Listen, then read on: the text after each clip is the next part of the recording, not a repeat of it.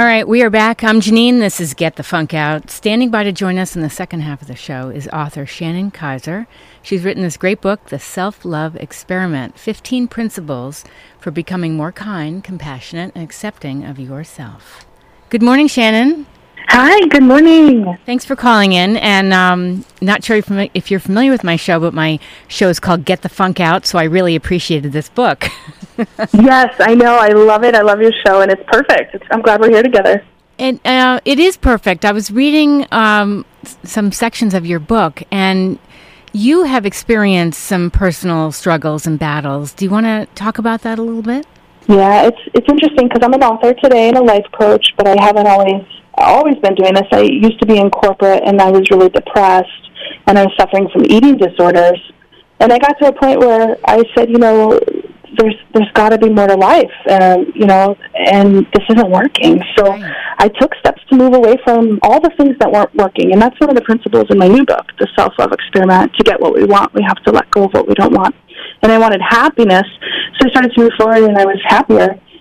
But when I was promoting my first book, I was looking in the mirror, and I was crying. And my first book's called Find Your Happy. And I was teaching people how to be happy, but I couldn't find one good thing to say about myself.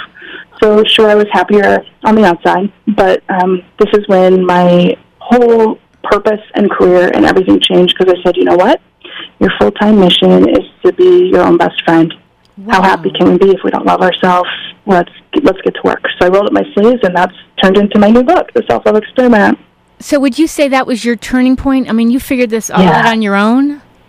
Well, you know, there's a lot of mini steps that kind of lead up to the big rock bottoms, if you will, and I feel like that was a turning point for me to recognize how much my insecurity and low self-esteem was affecting my life.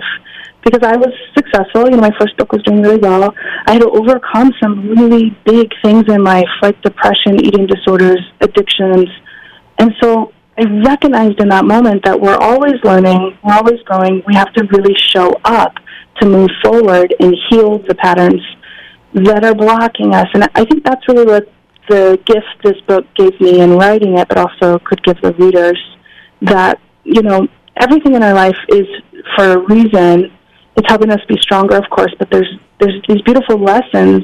While we're in it, it may feel hard and heavy, but once we get through it and allow ourselves to take steps, we can move forward and heal. Right. I don't think we should regret things that we've done, because I feel like you know, we go through these dark periods, and they lead us, I always say, you know, you go through the funks of life, and they lead us to bigger, better things, and you become stronger.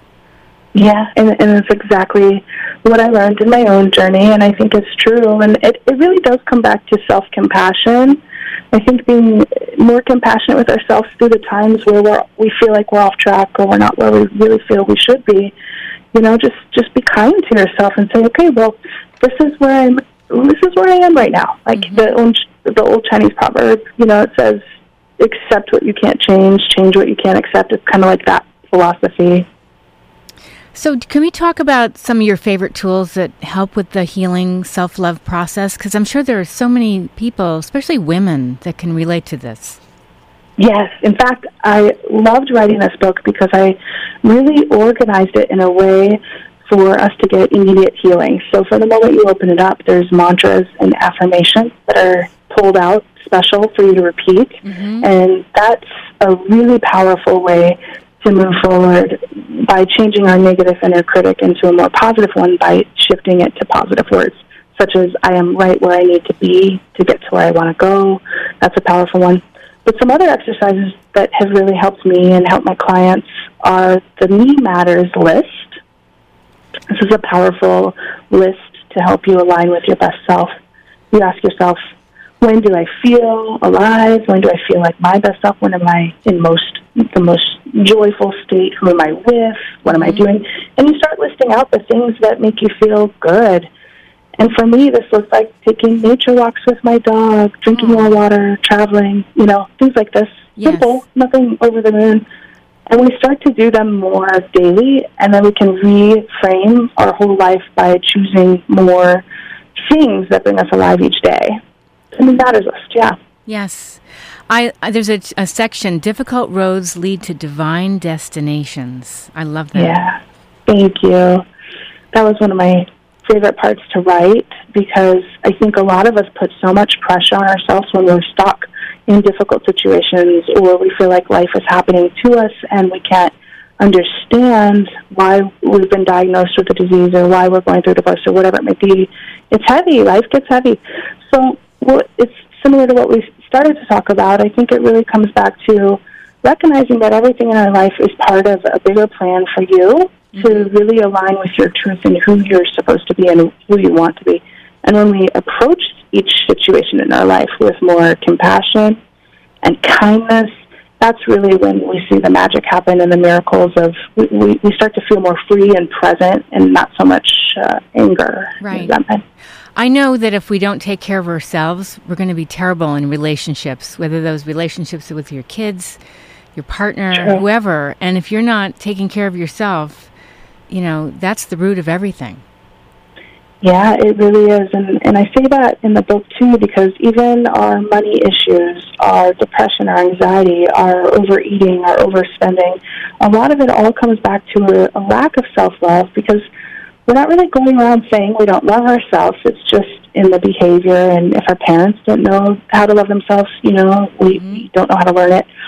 So I think it does come back to allowing yourself to be who you are instead of trying to fit. Because the world's going to always tell you you need to be thinner, no matter what size you are. It's always going to tell you you need to be richer, you know.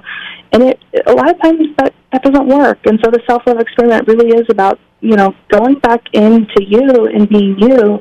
And there's such freedom in that instead of, you know, feeling this anxiety all the time. Right. You have written a list of...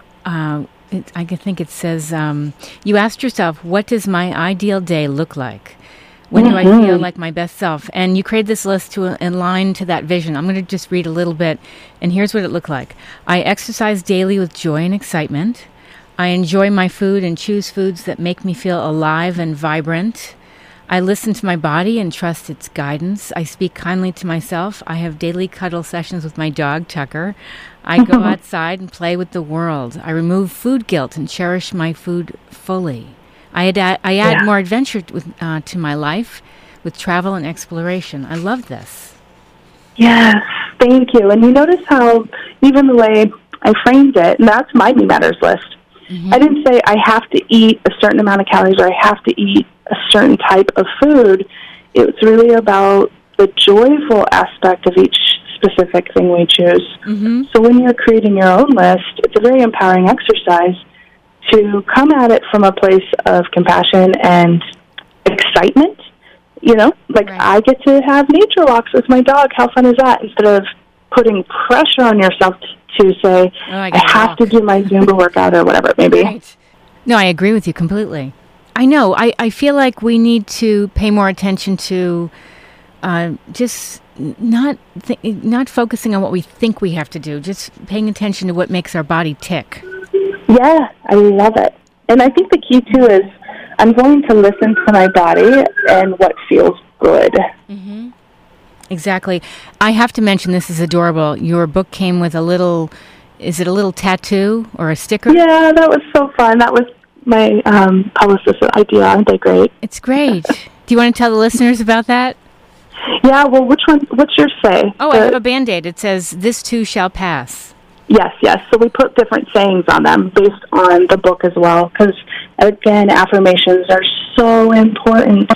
And so what we really wanted to do, and what these are little temporary Band-Aid tattoo stickers. They're very fun, but it also allows you to say, you know what, everything's temporary. This thing I'm going through that is so engulfing and I feel like I can't move forward, it too shall pass, and I will be stronger. I will be more smart. I will be more, you know, whatever it may be.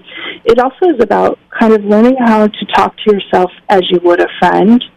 I mean, imagine if we talk to our friends the way we actually talk to ourselves when we wake up in the morning or go to bed. Oh, yeah. A lot of times, like, you know, we might not have friends. So it's about becoming your own friend and saying, hey, you're doing a good job today. Exactly. All these different quotes in the book are incredible. No one can make you feel inferior without your consent. And I still battle that. You know, there's still a person or two can say something, and all of a sudden I'm shrinking down to the ground. Mm-hmm. You know? We all do it, no matter what, right? Even if you have self-love through the roof, it could be comparing ourselves to others or feeling like we kind of need, you know, somebody else, especially if we really respect or admire them, we want their approval. But I think one of the gifts that the self-love experiment can give us, and just learning how to love yourself a little bit more, it really does turn the attention away from needing other people to approve of us because we approve of ourselves. Right. But I think it's also good to recognize that sometimes when we compare ourselves to other people, a lot of times, you know, for example, my book just came out like a week and a half ago, and there's some other authors who I love, respect, and admire that have some amazing books coming out towards the end of the month and early in the fall. And their books are already like bestsellers, and you know, there's this. Here I am, my fourth book out in the world, and I still find myself comparing. Aww. But because I have the tools of the self-love experiment, I caught myself in that comparison trap. Good. And I put myself, just like I take people through in the book, and I say, you know what? This is just showing you what's possible. And I send them love, and it's like we only see things in other people if we compare that we may want ourselves. Right. And so it's really a recognition of showing you what you can have for you. And so it's really turn your attention to gratitude, which is what I did. Thank you. I have a book. I wrote it. It's out in the world. And this can change your experience each day as well. Absolutely. Where can people find out more about you? So my website is playwiththeworld.com. I love that. And then my book is available everywhere online, your favorite retailer or bookstore. Fantastic. And you are on Twitter. I am at Shannon L. Kaiser. Okay. Thank you so much. I love this book, and it's just outstanding, and it's filled with so many great bits of advice that we all need. Yeah, thank you so much. It's been so great to be here with you today. You too. Have a great day. Thank you. Bye-bye. Bye-bye. Bye. If you missed any part of this segment with Shannon Kaiser, it will be up on my show blog, getthefunkoutshow.kuci.org, within an hour after I wrap. Again, her book is The Self-Love Experiment, 15 Principles for Becoming More Kind, Compassionate, and Accepting of Yourself. This book is so relatable. It's a wonderful read. All right, we'll take a little break, and then my last guest is calling in, Julia Cameron, Life Lessons. You're listening to KUCI 88.9 FM in Irvine.